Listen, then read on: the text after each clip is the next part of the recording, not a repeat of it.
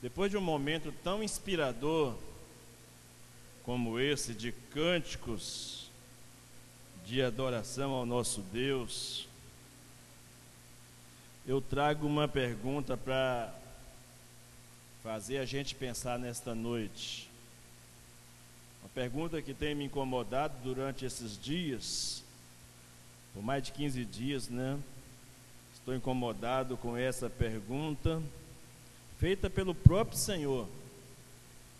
E como o mês de novembro é categorizado por nós como mês da adoração, onde dedicamos algumas reflexões sobre adoração, a pergunta que não quer calar é quando você ouve Deus falar com você: Afasta de mim o estrépito dos seus cânticos ou dos vossos cânticos. E a pergunta que fica é: o que há de errado com os nossos cânticos? Ou o que há de errado com a nossa vida? Eu quero ler alguns textos bíblicos junto com os irmãos nesta noite para a gente meditar. Se a gente tem algum tipo de resposta a dar, aquilo que Deus está falando ao nosso coração. O, prime o primeiro deles, quer dizer, os irmãos, que de Gênesis até Apocalipse nós encontramos inúmeras referências sobre a adoração tanto a adoração que agrada a Deus, quanto a adoração que não agrada a Deus. Eu separei alguns textos para lermos aqui e meditarmos nisso essa noite. Primeiro deles se encontra em Neemias, capítulo 8.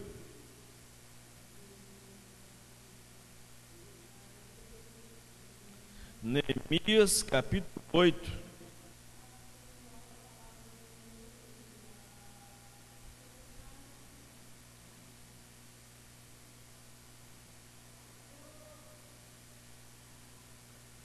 Neemias capítulo 8.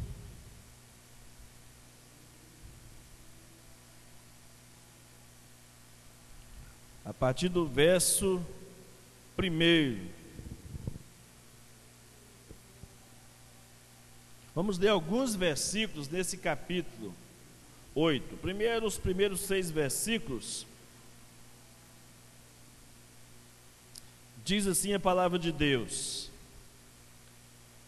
E chegando o sétimo mês, e estando os filhos de Israel nas suas cidades, todo o povo se ajuntou como um só homem, na praça, diante da porta das águas, e disseram a Esdras, o escriba, que trouxesse o livro da lei de Moisés, que o Senhor tinha prescrito a Israel.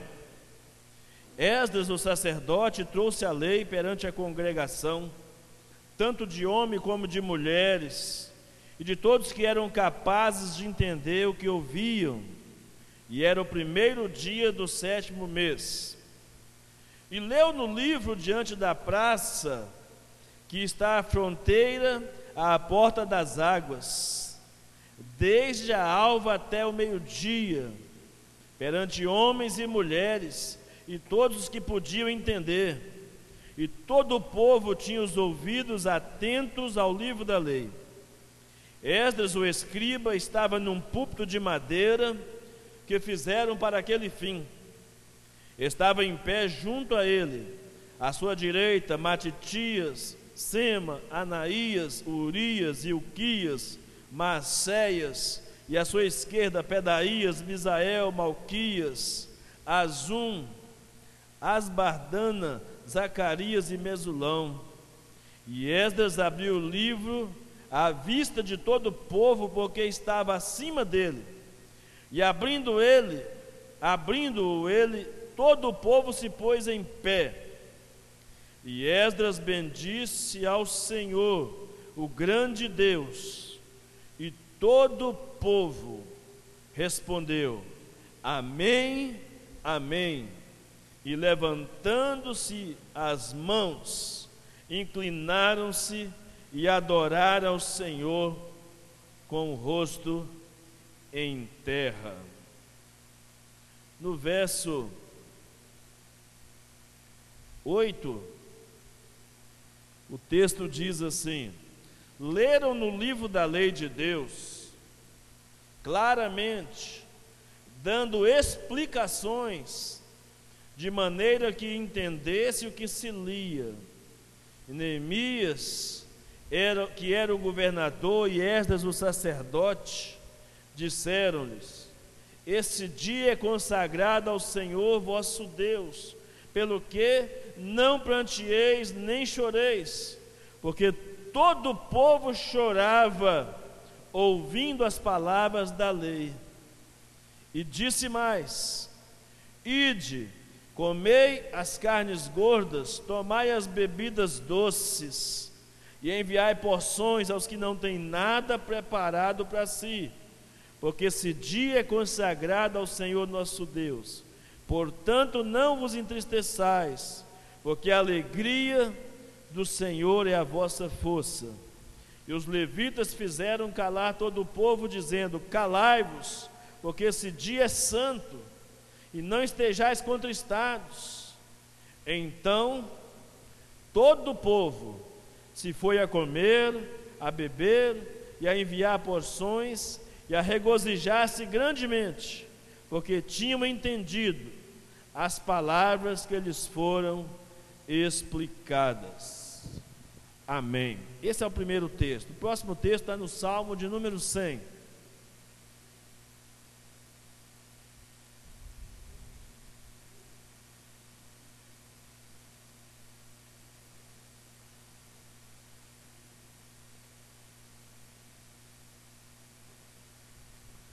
Salmo de número 100. Celebrai com júbilo ao Senhor todas as terras, servi ao Senhor com alegria, apresentai-vos diante dele com cânticos. Sabei que o Senhor é Deus, foi Ele quem nos fez, e dele somos. Somos o seu povo e rebanho do seu pastoreio. Entrais, pois, por suas portas com ações de graça, e nos seus átrios com hinos de louvor Rendei-lhe graças e bendizei-lhe o nome, porque o Senhor é bom e as suas misericórdias dura para sempre. Geração em geração é a sua fidelidade. Amém? Isaías capítulo 1.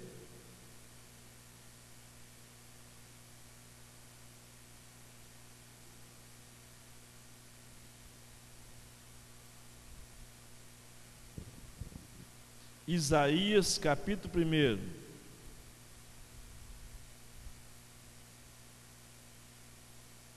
A partir do verso 11.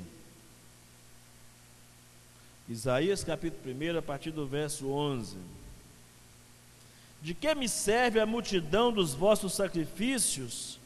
Diz o Senhor: Estou farto, estou farto dos, dos holocaustos de carneiros e da gordura de animais cevados, e não me agrado do sangue de novilhos, nem de cordeiros, nem de bodes. Quando vindes comparecer perante mim, quem vos requereu que vos pisardes aos meus atos? O, o só pisardes nos meus atos? Não continueis trazer ofertas vãs, Incenso é para mim abominação, e também as festas da lua nova, os sábados e a convocação das, congrega das congregações. Não posso suportar a iniquidade associada ao ajuntamento solene. As vossas festas de lua nova as vossas solenidades, a minha alma as aborrece já me são pesadas e estou cansado de as sofrer. É o verso 15: Pelo que não estendei as mãos, escondo de vós os olhos, sim, quando vos multiplicais as vossas orações, não as ouço, porque as vossas mãos estão cheias de sangue.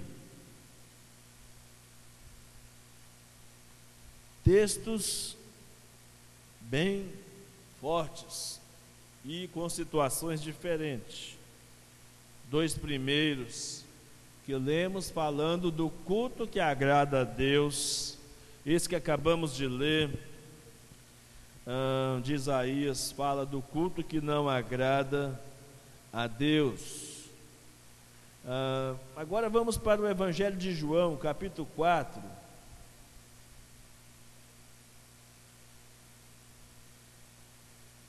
De 20 a 24.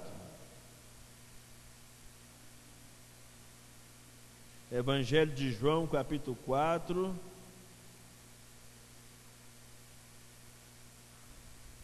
De 20 a 24.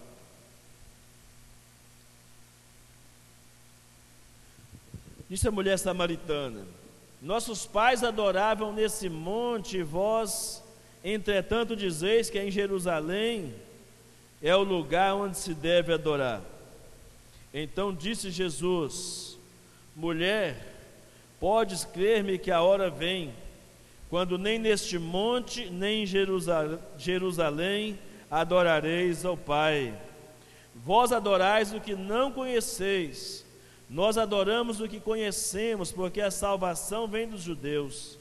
Mas vem a hora e já chegou, em que os verdadeiros adoradores adorarão o Pai em espírito e em verdade porque são estes que o Pai procura para seus adoradores. Deus é Espírito, e importa que os seus adoradores o adorem em espírito e em verdade. E o último texto, Colossenses capítulo 3, versículo 16. Colossenses 3, 16.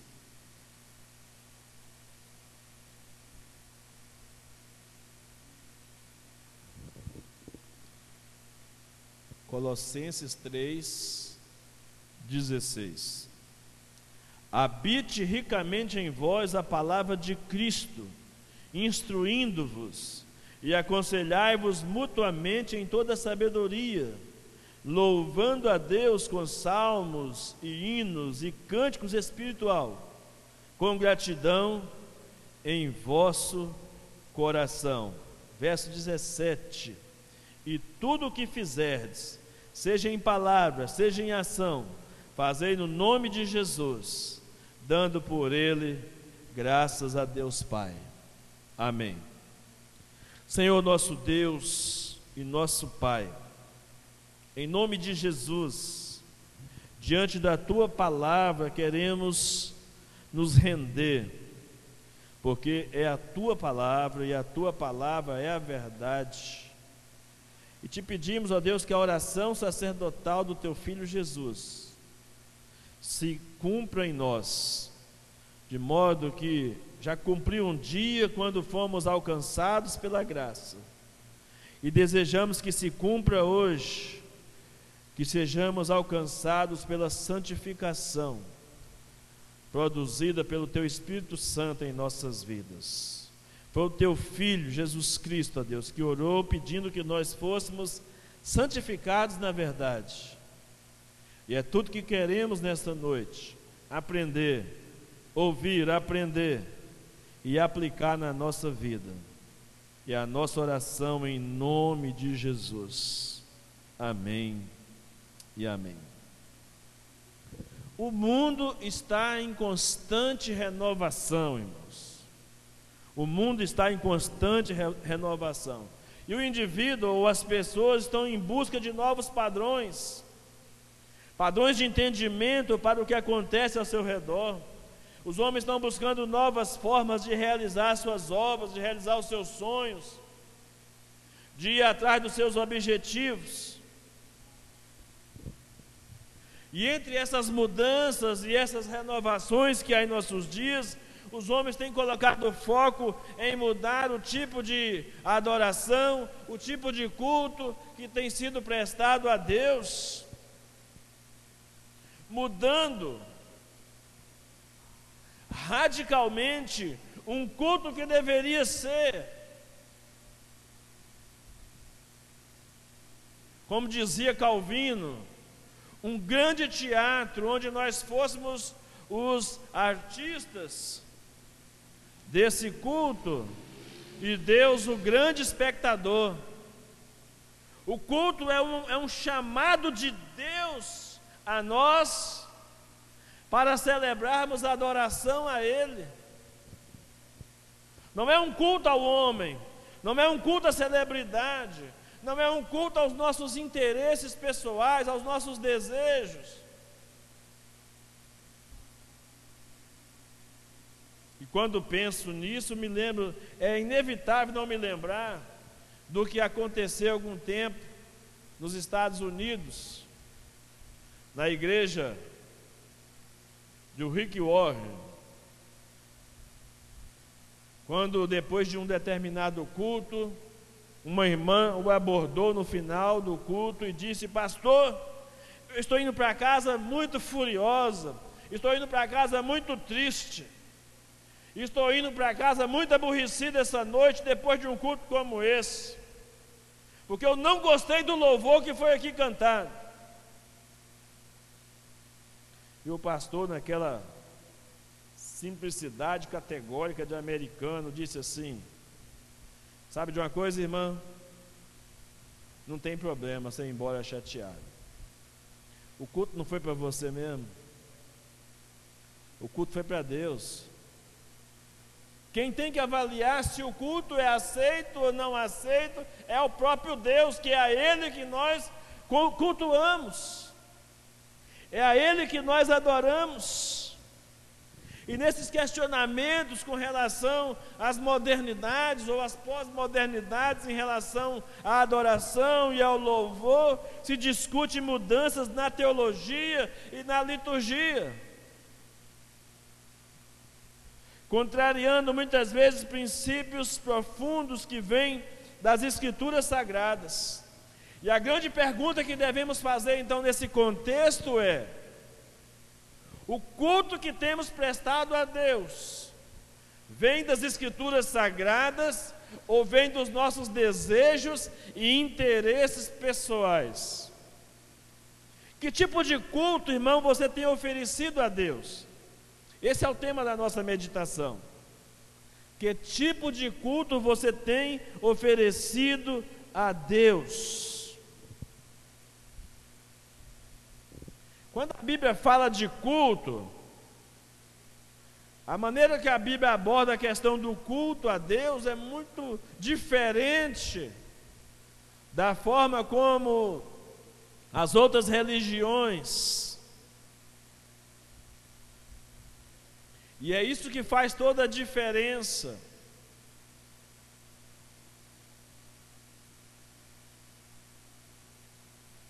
As outras religiões, os líderes religiosos dizem: vem para cá, vem cultuar, vem meditar, vem fazer aqui um, um sacrifício, vem fazer aqui uma celebração, para você encontrar a verdade. Mas no culto celebrado a Deus, Jesus diz: Eu sou a verdade. Quem tem um encontro com Cristo tem um encontro com a verdade. Quem tem um encontro com Cristo celebra a Deus na base da verdade. Afinal, ele diz: Eu sou o caminho, a verdade e a vida. Ninguém vem ao Pai se não for por mim. Encontramos no Velho Testamento e no Novo Testamento uh, descrições de que culto é serviço prestado a Deus. Portanto, você, a gente fala equivocada, duas coisas que a gente fala equivocadamente, mas já faz parte do imaginário popular, e é tão difícil para nós deixarmos de falar assim. Mas pelo menos temos que ter na mente o um entendimento correto. Uma delas é que nós falamos que nós vamos à igreja. Nós não vamos à igreja, nós somos a igreja. Nós vamos ao templo. O templo é um lugar que nós construímos com um propósito específico de fazer adoração coletiva e comunitária ao nosso Deus. Nós não vamos, nós não vamos à igreja. Nós somos a igreja. E tudo que diz respeito à igreja diz respeito a você. E tudo que diz respeito a você diz respeito à igreja. Tudo que diz respeito a você tem a ver comigo. Tudo que diz respeito a mim tem a ver com você também e com seus irmãos em Cristo. Nós não podemos viver numa comunidade, numa igreja, prestando cultos a Deus, sem dar satisfações na nossa vida do que temos feito, do que temos deixado de fazer. Porque vivemos num mundo de individualismo, onde cada crente acha que pode fazer o que bem entender da sua vida, sem dar nenhum tipo de satisfação a Deus e aos seus irmãos de fé. Então, o culto é essencialmente serviço. E eu fico pensando que é nesse contexto, então, que Paulo termina ah, é, a, a ideia do culto no verso 17 de Colossenses 3, dizendo que tudo que fizerdes, seja em palavra, seja em obras, fazei em nome do Senhor, dando graças a Deus por isso. E no verso 23 ele disse: Tudo quanto fizerdes, fazei de coração, como para o Senhor e não para como os homens. Colossenses 3, 23. Etimologicamente falando, ou na raiz da palavra, como já falamos, liturgia significa o trabalho que as pessoas realizam. Mas o dicionário define, né? Então, aliás, antes de falar do dicionário, então culto não é um monte de pessoas se alegrando, pulando, se divertindo, fazendo shows.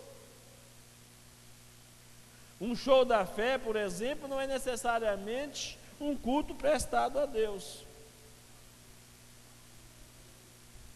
um evento em determinado lugar, seja num, num espaço específico, seja em praça pública, pode um ajuntamento de pessoas não ser um culto prestado a Deus, mesmo usando o nome de Deus.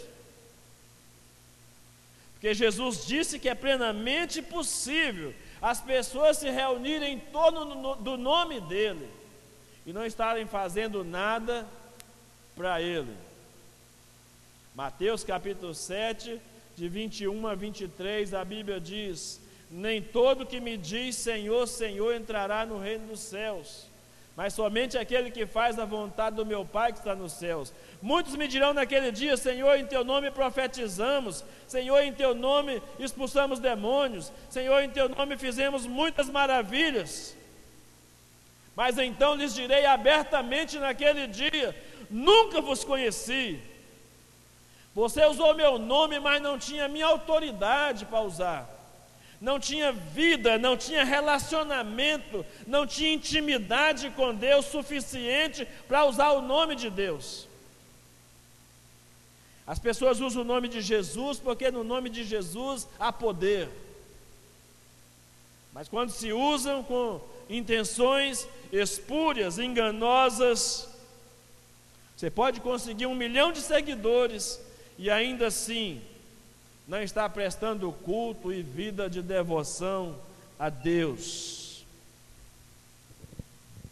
Irmãos, o dicionário define liturgia como sendo a reunião dos elementos ou das práticas que fazem parte de um culto. Basicamente é o que Paulo define em Colossenses 3, 16. Basicamente é o que o texto de Neemias, capítulo 8, fala, o que acontece, as partes do culto. Basicamente é o que o salmista no Salmo 100 e entre tantos outros salmos define como adoração e como culto ao nosso Deus. Cada aspecto desse culto tem que ser agradável a Deus, do princípio ao fim. E o culto começa O culto não começa quando você chega aqui. O culto começa durante a semana. O culto que você vai prestar a Deus durante a semana começa hoje à noite aqui. Mas o culto que você vai prestar no domingo que vem tem a ver com a semana que você viveu. Tem a ver com o seu dia a dia, com a forma como você se relacionou, com Deus e com as outras pessoas.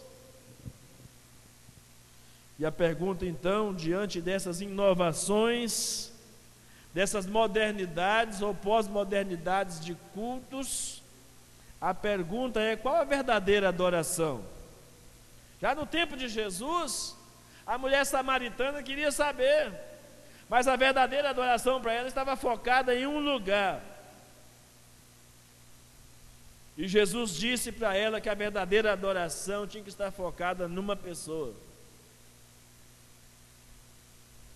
E ao estar focada numa pessoa, ele avalia, ele avalia, ele avalia a intenção do coração adorador. Quando se trata de espírito e em verdade. Dois elementos que movem a sua ação ao cultuar a Deus: razão e emoção, conhecimento e experiência com Deus. É isso que a Bíblia diz quando diz para você que Deus procura quem adora em espírito e em verdade. Quem busca conhecimento da palavra e quem busca experimentar o Deus da palavra. Está se relacionando com Ele diariamente. É essa a intenção da palavra. Quais são os elementos do culto no Velho Testamento e no Novo Testamento? Culto é uma questão de forma ou de essência? O que, que Deus está mais preocupado? Com forma ou com essência? Vamos ver nessa noite o que, que a Bíblia tem a nos dizer sobre isso.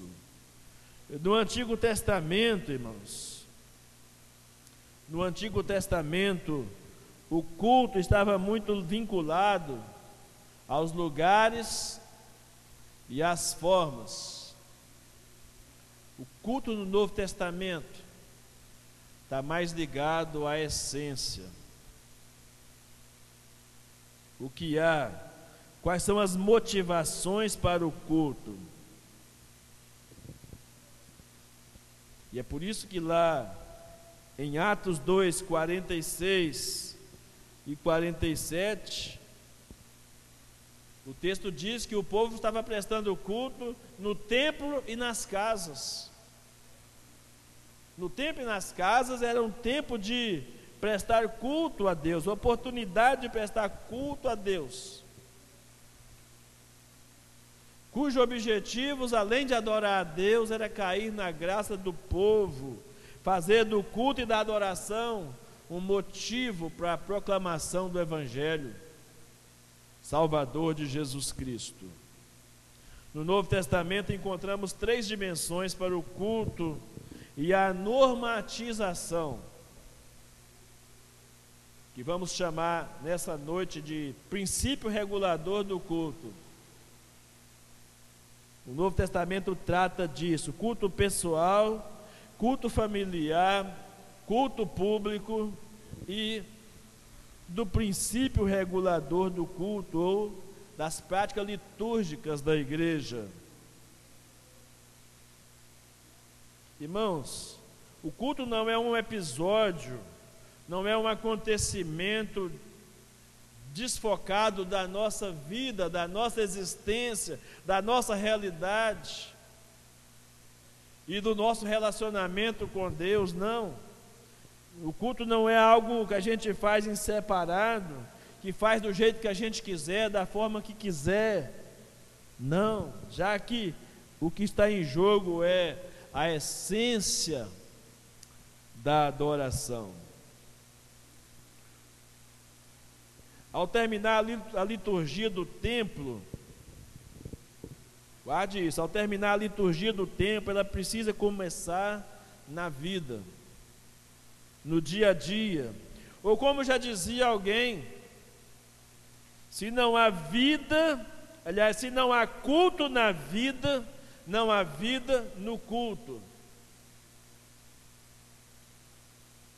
Se durante a semana você não está é, amando as coisas que Deus ama, se apaixonando pelas coisas que Deus se apaixona, se alegrando com as coisas que Deus se alegra, repudiando as coisas que Deus repudia. Você vem para um culto público, para um culto coletivo, e ainda que ele atinja ou alcance as suas emoções, ainda assim ele pode ser um culto enfadonho para você. Agora imagina se para você é enfadonho, o que não dizer para Deus? Eu creio que essas ações elas são interdependentes, irmãos.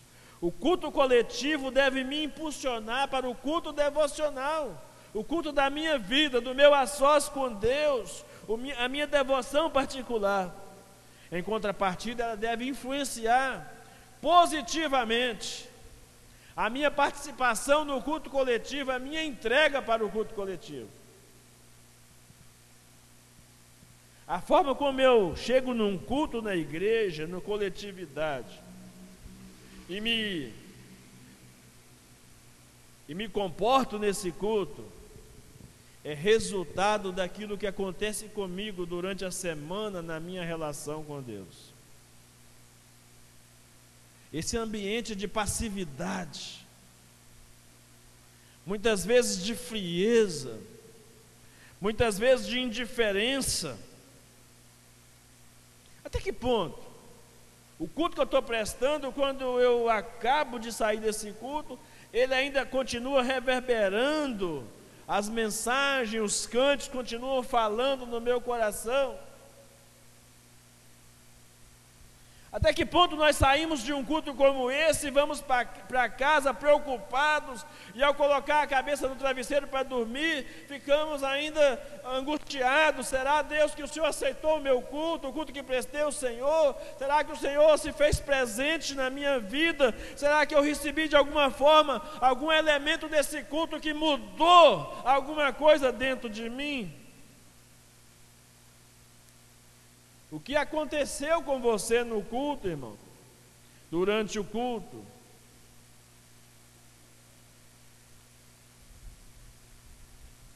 E é por isso que a primeira coisa que devemos cuidar é do nosso culto pessoal. E para cuidar do seu culto pessoal, você precisa entender que culto não é ritual. Embora possa existir alguns rituais no culto, mas o culto não é um ritual.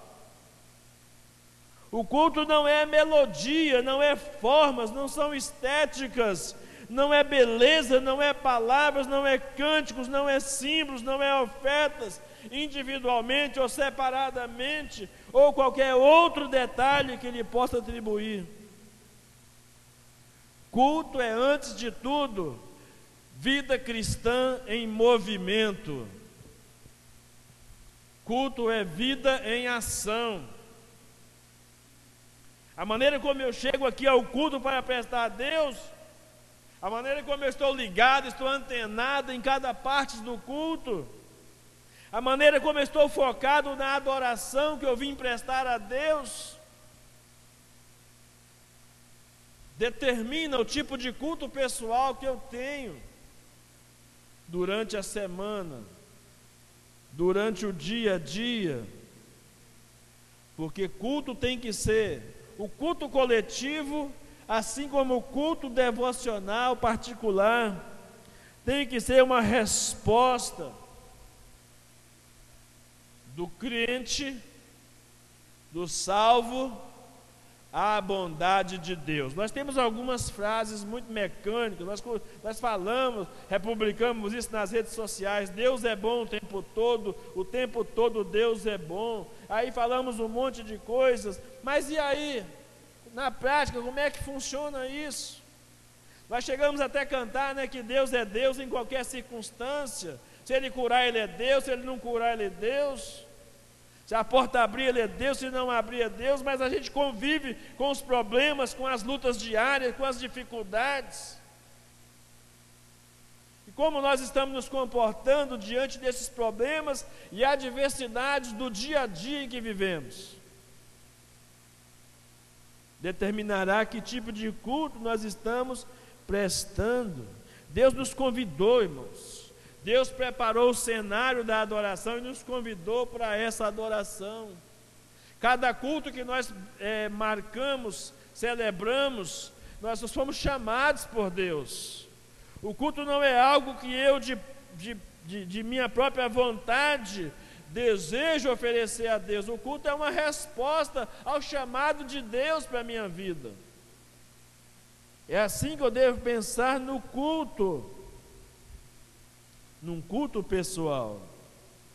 Dizer como escritor de Hebreus, Hebreus capítulo 13, versículo 15, o escritor sagrado diz assim: Por meio de Jesus Cristo, pois, ofereçamos a Deus sempre sacrifício de louvor, que é fruto de lábios que confessam o teu nome. Por isso, aquele que se relaciona com Deus, vou repetir, por isso, aquele que se relaciona com Deus deve entender que o seu culto, a sua adoração é um resultado natural da sua comunhão, da sua intimidade com Deus. Se você não tem paciência para parar para ouvir a voz de Deus, um culto de uma hora e meia ou mais alguns minutos que passassem, é penoso demais para você. Eu entendo isso. Que pode ser penoso demais participar de um culto se no dia a dia você não tem prazer, como o salmista diz no Salmo 1, de meditar na lei do Senhor. Os defensores das religiões orientais, que chamam as pessoas para meditações, chama para meditar no nada, para esvaziar o coração, esvaziar a mente e meditar no nada, mas a Bíblia diz que você tem que meditar é na palavra de Deus. Porque mente vazia é oficina de Satanás. Você deve preencher a sua vida com a palavra de Deus. É ao preencher a vida com a palavra de Deus que você vai conseguir criar recursos interiores para os dias de adversidade, para os dias de problemas. São esses recursos guardados na alma. Então, precisamos ter a compreensão do, do cristão que cultua Deus e pratica serviços espirituais, deve estar inteiramente ligado na sua comunhão com Deus e no cuidado com os seus, com, os, com o próximo. Hoje falamos pela manhã que uma das maneiras, uma das formas de cuidar do próximo é não falar mal do próximo não espalhar fake news, não fazer comentários depreciativos na internet a respeito das pessoas, não contar mentira, fofoca, maledicência. E não somente não contar, mas não acolher, não receber. Só existe um fofoqueiro, só existe uma boca fofoqueira porque existe um ouvido fofoqueiro. Alguém que ama, alguém que adora ouvir fofoca.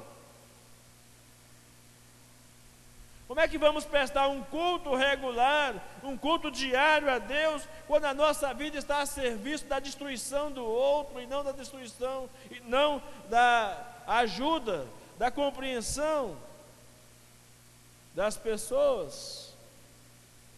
Aumentar a autoestima das pessoas ao invés de denegrir a imagem delas. O cultuante deve fazer para os outros aquilo que ele crê que Deus faz para ele. Jesus ensinou isso numa lei que a gente chama de uh, lei bumerangue, lei toma lá da cá, lei áurea. Mateus 7, verso 12, ele diz: Tudo o que quiserdes que os homens vos façam, fazei vós também a eles porque disso depende a lei e os profetas. Disse Jesus. Ou seja, não faça nada que você não gostaria que fizesse com você. É o que a Bíblia diz. Os atos culticos vão ser sempre expressão de gratidão a Deus por tudo que Deus nos proporciona. Os atos cultos deverão ser sempre manifestações de arrependimento sincero pelo pecado cometido. Os atos culticos devem ser sempre expressões da nossa fé, da nossa fidelidade para com Deus. E os atos culticos devem ser sempre expressão do desejo sincero de buscar a presença de Deus, buscar a vontade do Senhor. Você tem buscado a vontade do Senhor na sua vida? no seu culto diário, no seu culto particular, você tem feito dessa a sua meta, buscar a vontade de Deus para a sua vida? Você tem desejado que a sua vida seja transformada, aquecida pelo Espírito Santo, uma vida cheia de poder, cheia de autoridade, cheia da graça de Deus, transformada. Irmãos, às vezes, às vezes nós temos que conviver com cristãos que ficam patinando na vida cristã a vida inteira.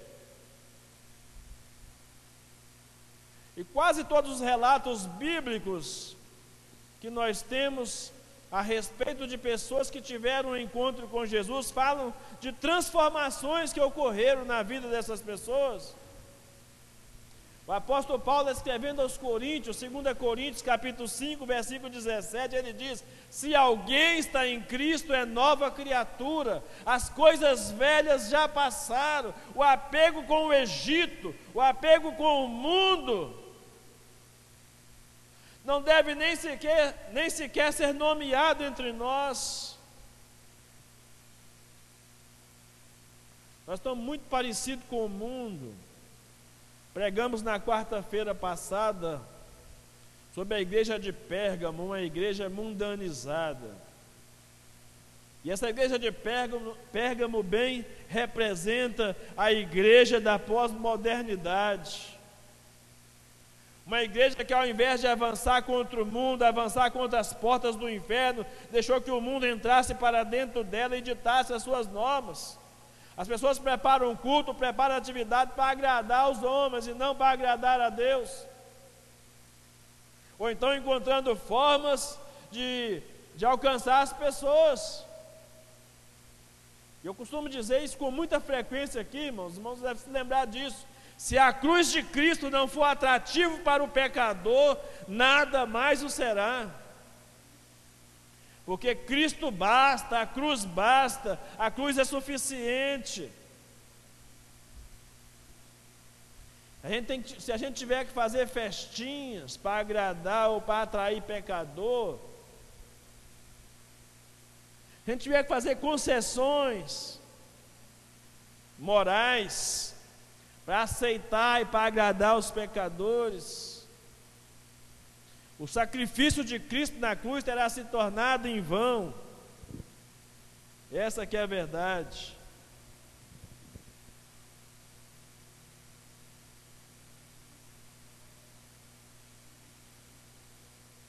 Nós cremos, irmãos, no sacerdócio universal dos crentes. Nós pregamos isso com toda a força do nosso coração, porque você, como crente em Cristo, deve prezar pelo seu relacionamento íntimo e pessoal com Ele. Você pode ir diretamente a Ele, porque a Bíblia diz que no dia da crucificação, o véu do templo se rasgou de alto a baixo, Deus tomou a iniciativa de abrir o caminho para Ele, através do nosso sumo sacerdote, que é Jesus Cristo. E se por um lado ele, como seu ofício de profeta, ele traz Deus a nós, por outro lado, como seu ofício de sacerdote, ele nos leva até Deus. Então, quando eu vou para o meu culto particular, para o meu culto pessoal, o culto da minha vida, que é a expressão do meu relacionamento com Deus, a minha vida diária deve ser a expressão desse relacionamento com Deus. Então, eu devo mostrar que houve intervenção desse sacerdócio de Cristo em nós, que fomos feitos aceitáveis aos olhos de Deus, justificados pelo sangue. E na continuidade dessa ação soberana de Deus no culto, a Bíblia fala sobre o culto familiar. A igreja do Novo Testamento, irmãos, ela estava assentada sobre pequenos grupos. A igreja era a igreja que se reunia todos os dias. Nós, nós, nós nos deixamos ser envolvidos e seduzidos pelo mundo de tal forma que nós não, não conseguimos nos reunir todos os dias. A igreja, o templo pode até ficar aberto todos os dias, como algumas igrejas fazem, mas muitos cristãos não se reunirão todos os dias,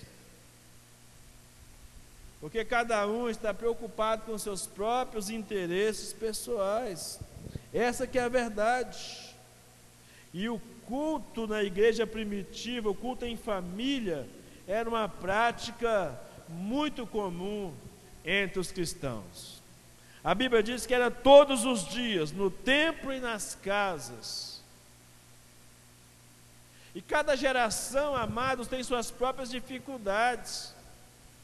Talvez hoje você possa dizer que não é mais possível se reunir no templo e nas casas todos os dias por causa de, dessa correria, dessa agitação que há em nossos dias, do cumprimento das nossas tarefas. Mas aquela igreja que se reunia no templo e nas casas todos os dias estava sob o fogo da perseguição.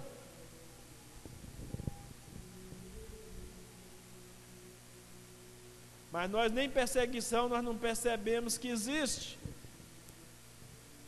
Que estamos muito misturados com o mundo de um modo geral. A palavra grega oikos a palavra grega oikos, que é traduzida por casa, ah, ocorre mais de dez vezes no Novo Testamento e na sua grande maioria falando sobre grupo de pessoas que se reúnem nos lares, os pequenos grupos, e reúne para várias coisas. Em Atos 2,46 diz que eles celebravam uma uma alimentação, almoçavam junto, tinham algum tipo de alimentação junto, e partiam o pão, que era um símbolo da ceia do Senhor, em como, de forma comunitária nos lares. É, em Atos 5,42, a Bíblia deixa transparecer que a casa do convertido era usada como local de adoração, de ensino, de identidade do cristão com a comunidade, a casa do novo convertido era usada como um lugar de proclamação do Evangelho. E a sua casa, irmão? Tem sido lugar de pregação do Evangelho?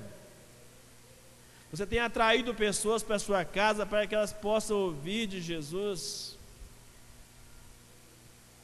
Os seus vizinhos sabem que você é crente? Qual que é o conceito que os seus vizinhos têm de você? Ah, pastor, não estou preocupado com o que eles pensam de mim. Tem que preocupar sim, meu irmão. É o testemunho cristão. Nós somos chamados para dar o bom testemunho de Cristo. Nós somos chamados para ser o bom perfume de Cristo nesse mundo. Então, a minha presença, a sua presença no lugar onde nós tem, estamos, tem que fazer toda a diferença.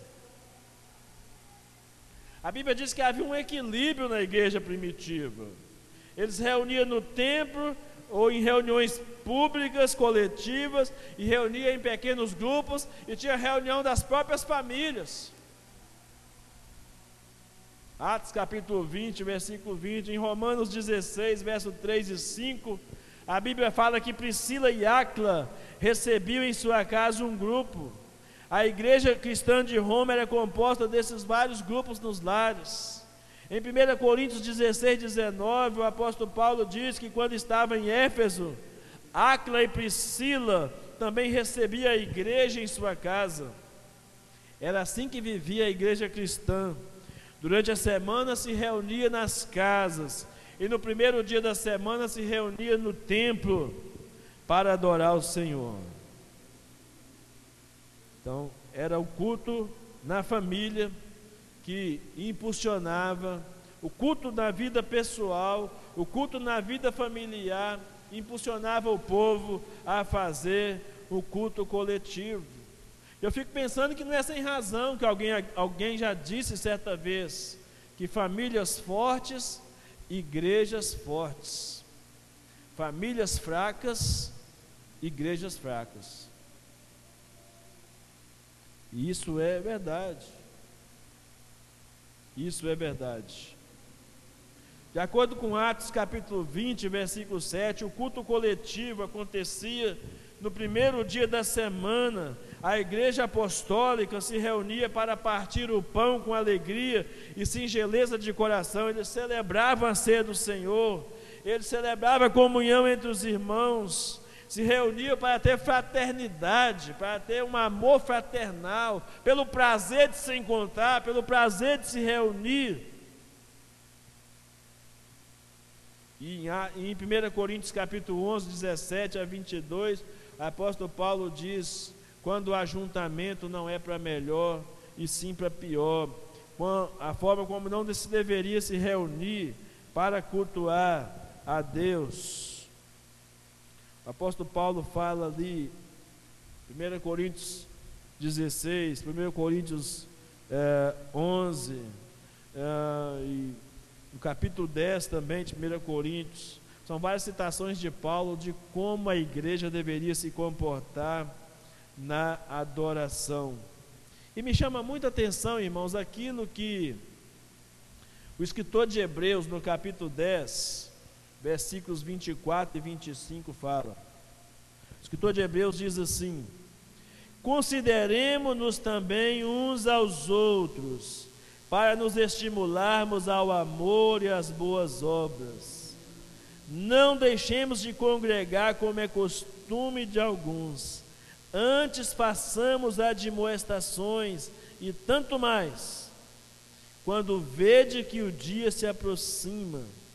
Hebreus capítulo 10, versículos 24 e 25. O que, que eu entendo com isso? que deixar de congregar é uma falta de consideração com os irmãos. Deixar de congregar, deixar de vir ao culto ou de vir aos cultos, você é, está faltando com a consideração, está perdendo a oportunidade de estimular os irmãos às boas obras e ao amor, de conhecer as necessidades uns dos outros. E para isso o nosso culto não pode ser mecânico, por isso que eu disse, quando eu termino um culto como esse, qual é o meu comportamento depois de sair de um culto como esse?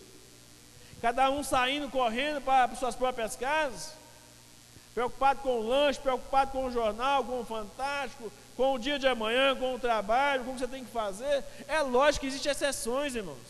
Há um dia que você vai viajar, há um dia que você vai trabalhar, mas não pode ser uma regra para todos os dias nós agirmos assim. Como é que eu saio correndo do culto sem ter um momento de congratulação com os irmãos, de ter comunhão uns com os outros? Eu brinco de vez em quando com os irmãos aqui, cumprimenta pelo menos três pessoas né, antes de ir embora. Mas é só assim, boa noite, boa noite, boa noite. Aí isso é muito mecânico, né? Cadê meu irmão? Como é que tá? Como é que vai? Como é que foi sua semana? Quais são as suas expectativas para a semana que está começando? Bate um papo, pelo menos uns cinco minutinhos com seu irmão em Cristo. Procura conhecer um pouco mais sobre ele. Algum tempo atrás, aqui em nossa igreja, tinha irmãos, quando a gente mencionava o nome de um outro irmão da igreja, os irmãos não sabiam quem que era. Você conhece todo mundo que está aqui? Sabe o nome de todo mundo? Já conversou com todas as pessoas que estão aqui hoje? Olha que tem pouca gente aqui. Quantos você conhece de alguns irmãos ou de vários irmãos da igreja aqui? Ou nós somos um clube do Bolinha, ou um clube da Luluzinha, onde a gente só conversa sempre com as mesmas pessoas, a gente conversa só com um grupo reduzido de pessoas e não se relaciona com elas.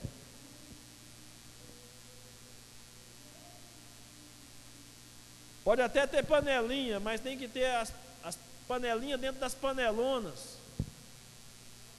É lógico que a gente se identifica mais com uma pessoa e com outra. Isso é claro. Ninguém fecha os olhos para essa realidade. Mas essas panelinhas têm que estar encaixadas dentro das panelonas. Um tempo de né, contato maior com as pessoas. Faça isso como um objetivo, pelo menos conhecer uma pessoa. Conhecer um pouco mais de um irmão da igreja, pelo menos a cada domingo. Já que durante a semana a gente não consegue, às vezes, encontrar, embora tenhamos atividades a semana, cultos de oração, segunda e sexta, temos o culto de ensino da palavra na quarta-feira, temos a escola bíblica dominical domingo de manhã, e às vezes não conseguimos nos encontrar com todos os irmãos que nós vemos e nos encontramos aqui no domingo à noite. Mas quem sabe se você começar a fazer um exercício de a cada domingo, pelo menos à noite, conhecer um pouquinho mais de algum irmão.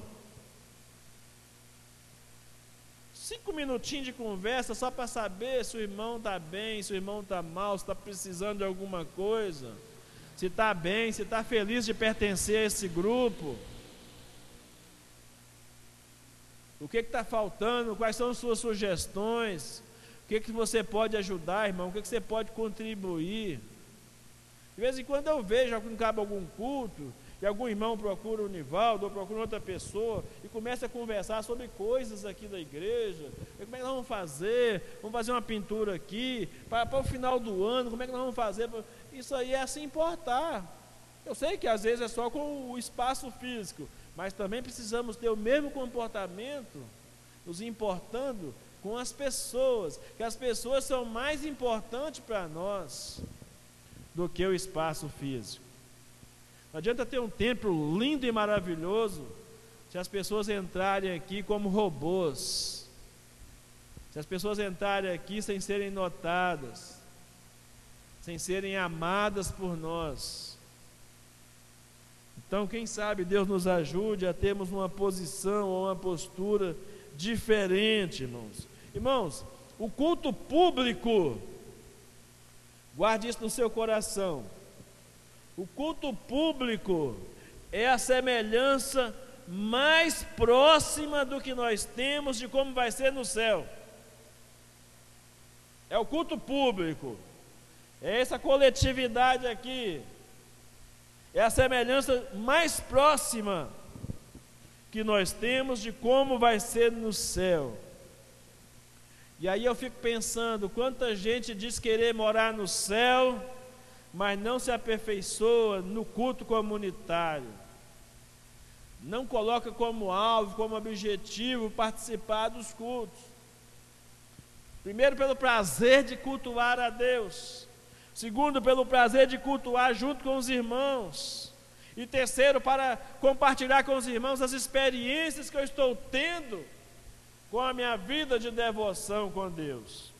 O meu culto coletivo, eu preciso pelo menos ter essas três visões em mente quando venho aqui: cultuar, adorar a Deus, cultuar junto com os irmãos, prazer de estar com os irmãos, e o prazer de compartilhar o que Deus tem feito na minha vida e dar esperança ao coração do irmão para o que Deus vai fazer na vida dele também deve ser uma constante para nós.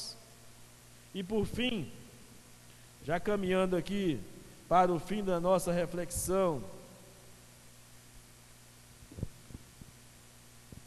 o que a Bíblia fala sobre o princípio regulador do culto.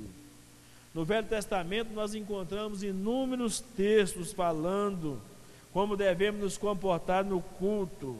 Mas Neemias foi o que no momento me chamou mais atenção, o texto que nós lemos de Neemias. Primeiro, Neemias falou que o povo teve uma atitude. Neemias capítulo 8, versículo 1, o povo quis ouvir a palavra de Deus. Depois Neemias diz que o povo teve união. Olha só o que, que a Bíblia diz. Eles se reuniam e estavam como um só homem unidade. para adorar a Deus. Em terceiro, no capítulo 3, versículo B, Neemias diz: Os ouvidos estavam atentos ao livro da lei, não havia distração. Quando você vem para o culto, você está com a cabeça no culto, no Deus que você está cultuando, ou você está pensando na viagem que você vai fazer, no trabalho que você tem que fazer, nas contas que tem que pagar, na janta, no lanche, ou quem sabe até pensando na chatice do pastor. Esse pastor está chato demais. Para que pregar um negócio desse, não é verdade? Eu aqui só obedeço, irmãos. Eu estou a serviço do rei. Ele mandou pregar, eu prego. Se servir para você, glória a Deus. Se não servir para você, quem sabe serve para você orientar outra pessoa. Você ajudar outro irmão. Quem sabe até o irmão que não está aqui nessa noite, você vai chegar para ele e dizer: Olha, irmão, eu ouvi lá no culto, Deus falou comigo assim, Deus falou comigo assado. Eu gostaria tanto que isso significasse alguma coisa para você também. Mas só faz sentido você dizer se isso mudou alguma coisa dentro de você. Se você recebeu de bom grado essa palavra. Porque não adianta você sair desse culto aqui e achar que essa palavra não tem nada a ver com você. E depois querer aconselhar outra pessoa para poder ouvir a sua ouvir o que você tem a dizer. Atitude não só de estar atento ao culto, de não ter pressa, embora a gente tenha uma normatização de terminar os cultos por volta das nove horas, nove e dez no máximo, né? A gente tem essa tentativa de fazer com que as coisas desenrolem dessa forma. Mas aquela igreja reunida em Neemias fez um culto que durou sete horas de duração. Sete horas de duração. Eu estava tentando aprender marketing digital, aliás, ainda estou tentando aprender marketing digital. E ontem o cara falou comigo, mandou uma mensagem para mim, falou assim, ó, se você quer aprender esse negócio mesmo, ou você senta nessa cadeira aí e para para ouvir 12 horas de ensinamento, ou então você está fora do jogo. Você não vai conseguir desenvolver nada. Mas para o culto a Deus a gente tem dificuldade para parar para ouvir ou para cantar. Não precisa ficar só me ouvindo, não. Poderia cantar mais vezes, né? Cantar mais cântico. A gente fica reduzindo algumas coisas, né? Cada vez mais diminuindo. Tem igreja que adota o culto de uma hora só, porque Jesus falou no Getsemane, vocês não puderam reunir nem uma hora comigo. Aí o cara criou a ideia de que o culto tem que durar uma hora só. Tem igreja que reúne meia hora só. Cada vez mais vai diminuindo o tempo de prestar culto a Deus.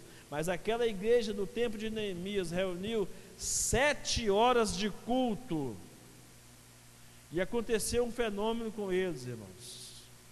Eles tinham razão e tinham emoção. A Bíblia diz que eles entenderam o que foi pregado e se emocionaram.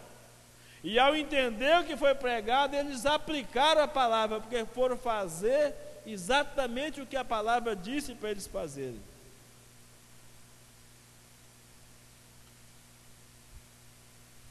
Cada igreja tem seu estilo, né? Não adianta eu querer aqui pular, sapatear e plantar bananeira, querer fazer os irmãos falar automaticamente, glória a Deus, aleluia, dar umas piruetas no ar, fazer um trenzinho, como alguns fazem, né, dar uma carreira em volta do templo. Aquele, não adianta fazer nada disso, isso é, é apresentações externas de louvor e de adoração, mas é no seu coração que você precisa sentir Deus falando com você. O Salmo 100, aliás, ainda em Neemias, no verso 5, fala da reverência. Reverência que se deve ter num culto a Deus. E aí eu fiquei pensando, sabe, quando eu estou assistindo futebol, ou quando você está assistindo qualquer programa de televisão, você não gosta que ninguém fique conversando perto de você, não é verdade? Você está querendo prestar atenção no que está sendo falado na televisão. E quando a gente está prestando um culto a Deus, a gente deveria ter o mesmo comportamento. Está prestando atenção no que Deus está falando com você, então você não pode aceitar que o irmão fale com você. Na hora do culto, principalmente um assunto que não tem nada a ver com o culto. Você pode comentar com o seu irmão do lado as coisas que estão sendo pregadas, ou as coisas que estão sendo cantadas. Isso faz parte da interação, da participação no culto. O que está sendo falado e pregado. Mas se o assunto não tem nada a ver com o culto, deve nos preocupar, porque é falta de reverência. Outra coisa é ficar andando demais. Né? Tem um texto que, se não estiver enganado, está em Eclesiastes 5, 1. A Bíblia diz: guarda o teu pé quando entrares na casa do Senhor teu Deus. No Salmo 100, o escritor sagrado fala sobre a alegria de celebrar o Senhor. E em Isaías 1, de 11 a 15, fala do tipo de culto que Deus não aceita. Um culto vazio, só um culto cerimonial, mas sem vida, sem alma, sem intimidade com Ele, sem envolvimento. Já o Novo Testamento nos fala ah, dos elementos da liturgia, a leitura e pregação da palavra. Colossenses 3,16, 2 Timóteo 4,2 fala que num culto deve ter palavra. Irmãos, essa suficiência das escrituras sagradas deve ser o princípio regulador do culto seja, devemos deixar de lado o que é periférico e focar naquilo que a Bíblia diz a respeito do culto. Foi John Stott que disse num livro, num dos seus livros, Entre Dois Mundos, ele disse: A palavra e a adoração pertencem indissoluvelmente uma à outra. Toda adoração é uma resposta inteligente e amável à revelação de Deus porque é adoração ao seu nome. Portanto, adoração aceitável é impossível sem a pregação. Pregar é tornar conhecido o nome de Deus, e adorar é louvar o nome do Senhor sobre o qual fomos informados, ao invés de ser uma intrusão alienígena à adoração. O ler e o pregar a palavra são realmente indispensáveis para adoração. A palavra tem que ocupar lugar central num culto de adoração ao Senhor. Eu vim contar um tempo de é, um grupo de louvor que havia chegado na igreja e começar a desenvolver um trabalho, um ministério, e que o baterista da igreja queria que a bateria ficasse meio que assim no alto. Na melhor posição, na posição de destaque não estou discutindo aqui nem a questão de acústica, nem a questão do que, que se deve fazer, que é melhor para cantar, que é melhor para tocar, não quero discutir isso. Mas a ideia desse artigo que eu li na época dizia que era um estilo de baterolatria. Quando alguém se acha que tem que ter uma posição de destaque. Eu, particularmente, os irmãos já perceberam que aqui não tem aquelas cadeiras, não tem algumas igrejas que tem aquelas poltronas bonitas aqui na frente assim, ó, onde fica sentado um monte de obreiros. Aqui eu, particularmente, acho que isso não é bonito, não é bacana. Não tem pessoas de destaque. Nem o pregador, quando está aqui à frente pregando, deve ser o destaque. O destaque é a palavra que sai da sua boca. Quem quiser fazer, a igreja que quiser ter, né? Aqui quando eu mudei para cá tinha duas cadeiras aqui. É, nós acabamos não adotando mais essas cadeiras aqui. É lógico para um momento, para um evento especial, é, uma cadeira às vezes para o baterista, para o baixista, uma cadeira às vezes para um tecladista. Essas coisas são necessárias às vezes para um momento nós estamos prestando um culto. mas não deve ser as coisas principais. Ah, oração e deve ser nesse momento de oração na igreja deve envolver orações de adoração, invocação, confissão, petição, agradecimento, intercessão e devem ser dirigidos a Deus. Não só aqui no culto público, mas também no seu culto devocional. E a pergunta que eu faço nessa noite é: como está a sua vida de oração? Quanto tempo você tem investido na sua vida de oração? Quanto tempo você investe para poder aprofundar na sua intimidade com Deus? O tanto de tempo que você gasta lendo a Bíblia e tendo o seu momento de oração é o tanto que Deus é importante para você. É o tanto que Deus é importante. Se outras coisas estão tendo mais evidência, mais importante, tem alguma coisa errada. Depois Colossenses 3,16 diz que nesse culto coletivo, nesse, na liturgia desse culto coletivo, deve ter os hinos e os cânticos espirituais.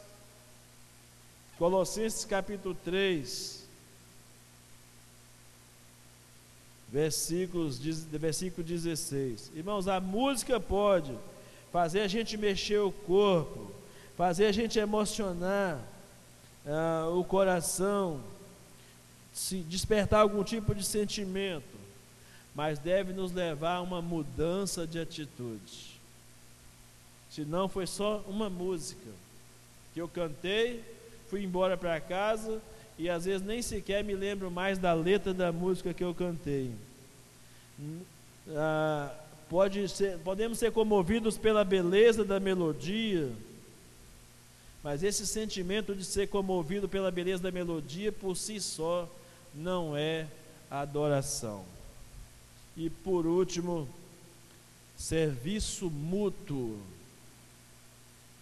Ou seja, é o que eu presto coletivamente quando reúne, lembra lá de é, 1 Coríntios 14, quando reúne, um tem cântico, um tem palavra, um tem um aconselhamento, um tem uma adoração, um tem um instrumento para tocar, um tem uma porta para atender, para receber, né? um tem uma oferta para entregar, um tem um testemunho para dar. O culto deve ser movido por essa participação coletiva. E às vezes nós não temos ninguém contando testemunho, ninguém procura para contar um testemunho. Às vezes nós não temos ah, uma apresentação especial, um cântico especial, porque ninguém se apresenta para cantar um cântico especial. E a gente pode dividir as partes do culto, dando oportunidade para que mais pessoas participem do culto coletivo ao nosso Deus. A música que você canta na igreja deve refletir durante toda a semana, irmãos. A música expressa a nossa comunhão com Deus e deve caracterizar a nossa comunhão com nossos irmãos em Cristo e a proclamação da verdade. Eu quero concluir essa palavra nesta noite dizendo o seguinte: Nós que, em resposta à ação bondosa de Deus, amamos a Cristo, cremos na suficiência da Sua palavra. Não podemos moldar nossa adoração aos estilos e preferências de um mundo escravo do pecado e de suas paixões. Nosso objetivo principal deve ser adorar, como Jesus disse, em espírito e em verdade. Para isso, as Escrituras precisam regular o nosso culto, a nossa adoração. Tudo em nossos cultos deve conduzir o adorador a um conhecimento mais profundo de Deus. Se você veio a um culto e esse culto não te trouxe para mais perto de Deus, tem alguma coisa errada, ou com o culto, ou com você. Ou com o culto, ou com você. Dr. Augusto Nicodemos afirmou: é importante reconhecer que o Espírito age principalmente a favor dos interesses de Cristo, visando glorificá-lo, exaltá-lo. Este princípio se aplica também ao culto cristão. Este princípio litúrgico precisa ser resgatado. O culto precisa ser voltado para Deus. Ele precisa ser teocêntrico, cristocêntrico e não antropocêntrico. Ou seja, o homem não pode estar no centro do culto. Quem está no centro do culto é Deus, é Cristo, é a Sua palavra. E é nesse contexto então que John Armstrong disse que a grande parte da adoração moderna, uh, ele acusa grande parte da adoração moderna de ser tipo Mac adoração, fazendo um trocadilho com McDonald's. Ou seja, ele compara a adoração de muita gente como um lanche popular, algo produzido em escala industrial, só para satisfazer os consumidores. É aquilo que o povo diz, né? Fazer música para vender e não fazer música para adorar a Deus. Somos uma geração centralizada no homem, mas a igreja não pode se tornar uma igreja antropocêntrica. Em cada culto que você vier aqui, irmão, em cada culto que você vier aqui prestar ao seu Deus, a palavra de ordem deve ser aquela dita pelo salmista no Salmo 115, verso 1. Não a nós, Senhor, não a nós, Senhor, mas ao teu nome da glória. Aleluia. E o meu desejo sincero com essa palavra essa noite é que a sua vida seja uma representação do culto que você presta a Deus, coletivamente, a sós com Deus, ou o culto familiar. Que isso seja a expressão da sua vida. Começa a perguntar para Deus, começa a indagar o que está de errado a Deus. Ou com o cântico que eu canto, ou com a vida que eu vivo. Onde é que está o erro? O que está faltando? Por que, que, eu não me emociono? Por que, que eu não me sensibilizo? Por que, que eu não recebo essa palavra e ela modifica a minha vida?